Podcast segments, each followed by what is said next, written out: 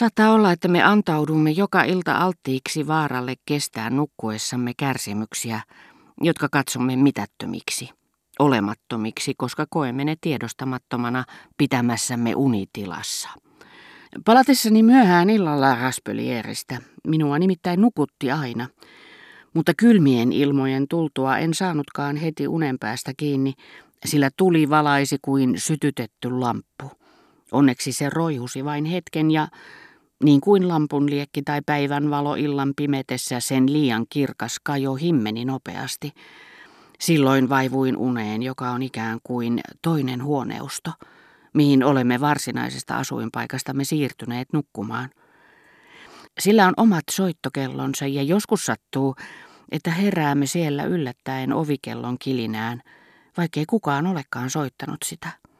Sillä on palvelijansa, omat vierailijansa niin ikään, jotka tulevat hakemaan meitä, niin että olemme valmiita nousemaan, kun meidän on pakko todeta, jouduttuamme miltei välittömästi takaisin entiseen eilisiltaiseen huoneustoon, että huone on tyhjä, eikä kukaan ole tullut. Kansa, joka sitä asuttaa, on kaksineuvoinen, niin kuin ensimmäinen ihmisrotukin. Mies näyttäytyy siinä hetken kuluttua naisen hahmossa. Esineet pystyvät siellä muuttumaan ihmisiksi, ihmiset ystäviksi ja vihollisiksi. Nukkujan aika näiden unijaksojen kuluessa eroaa täysin ajasta, missä hereillä oleva henkilö elää. Milloin se kuluu paljon nopeammin, neljännes tunti on kuin kokonainen päivä, milloin taas paljon hitaammin. Sitä luulee nukahtaneensa hetkeksi, vaikka on nukkunut koko päivän.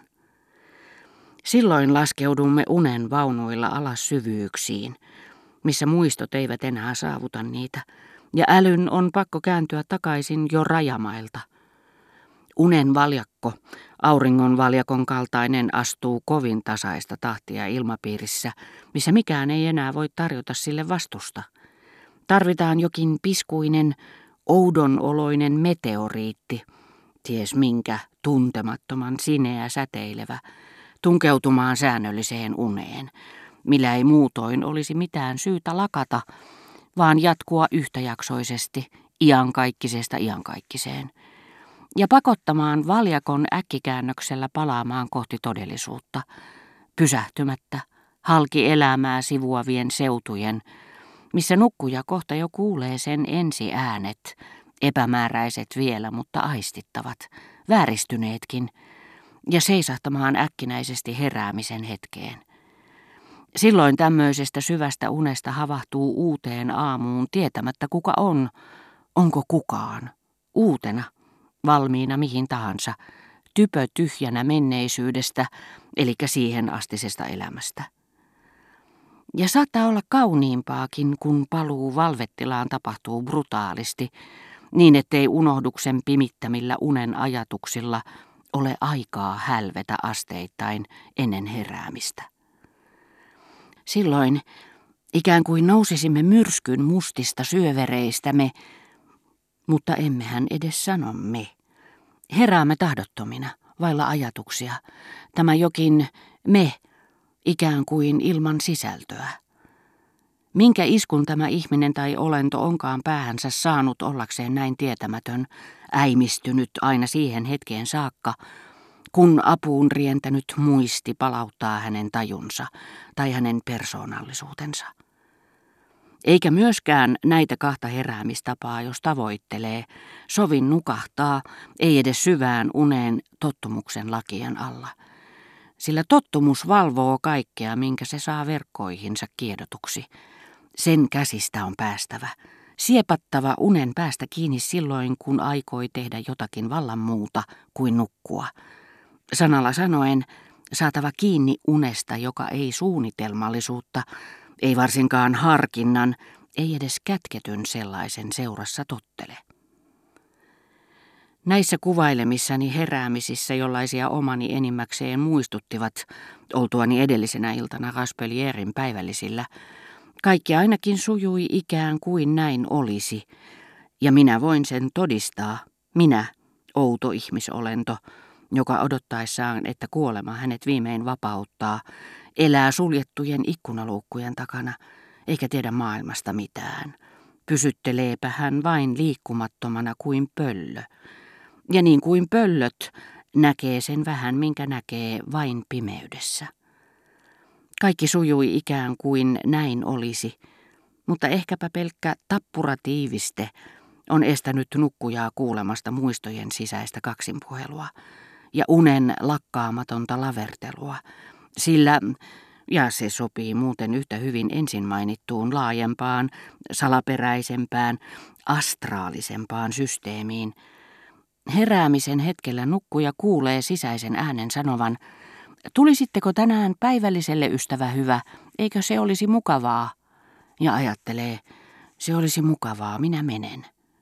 Sitten valvettilan voimistuessa hän muistaa yhtäkkiä, isoäidilläni ei ole kuin muutama viikko elinaikaa, niin hän tohtori sanoi. Hän painaa soittokelloa, itkee ajatellessaan, ettei isoäiti enää vastaakaan hänen kutsuunsa, kuten ennen vanhaan hänen kuoleva isoäitinsä, vaan välinpitämätön kamaripalvelija. Sitä paitsi unen kuljettaessa häntä kauas muiston ja ajatuksen asuttamasta maailmasta, halki eetterin, missä hän oli yksin, enemmän kuin yksin. Eihän hänellä ollut matkatoverina edes omaa itseään. Hän oli ajan ja sen mittojen ulkopuolella. Tuossa kamaripalvelija jo tuleekin, eikä hän uskalla kysyä mitä kello on, sillä hän ei tiedä onko nukkunut, kuinka monta tuntia on nukkunut, vai pitäisikö hänen sanoa kuinka monta päivää. Niin uupunut on hänen ruumiinsa, niin levännyt mielensä ja sydämensä kaihoa täynnä, kuin palattaessa matkalta, joka oli liian pitkä ollakseen lyhytaikainen. Tosin voi aina väittää, ettei aikoja ole kuin yksi.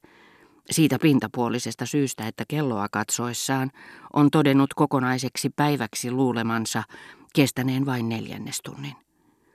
Mutta sen todetessaan on nimenomaan jo herännyt ja kokonaan heränneiden ihmisten ajassa.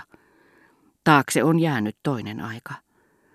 Ehkä enemmänkin kuin toinen aika, toinen elämä – Unitilaan liittyviä nautintoja ei lasketa mukaan elämän kuluessa koettuja nautintoja lueteltaessa. Viitatakseni vain siihen aistillisesti banaaleimpaan, kukapa meistä ei olisi herätessään hieman harmitellut, saatua nukkuessaan maistaa nautintoa, jota ei valveilla ollessaan, ellei halua liikaa väsyttää itseään, voi enää sinä päivänä uusia loputtomasti. Se muistuttaa varastettua tavaraa. Olemme nauttineet toisessa elämässä, joka ei ole tämä omamme. Siinä tapauksessa, että unen kärsimykset ja nautinnot, jotka yleensä hälvenevät herätessä, viedään tilikirjoihin, kysymyksessä eivät ole tavallisen elämän tilit.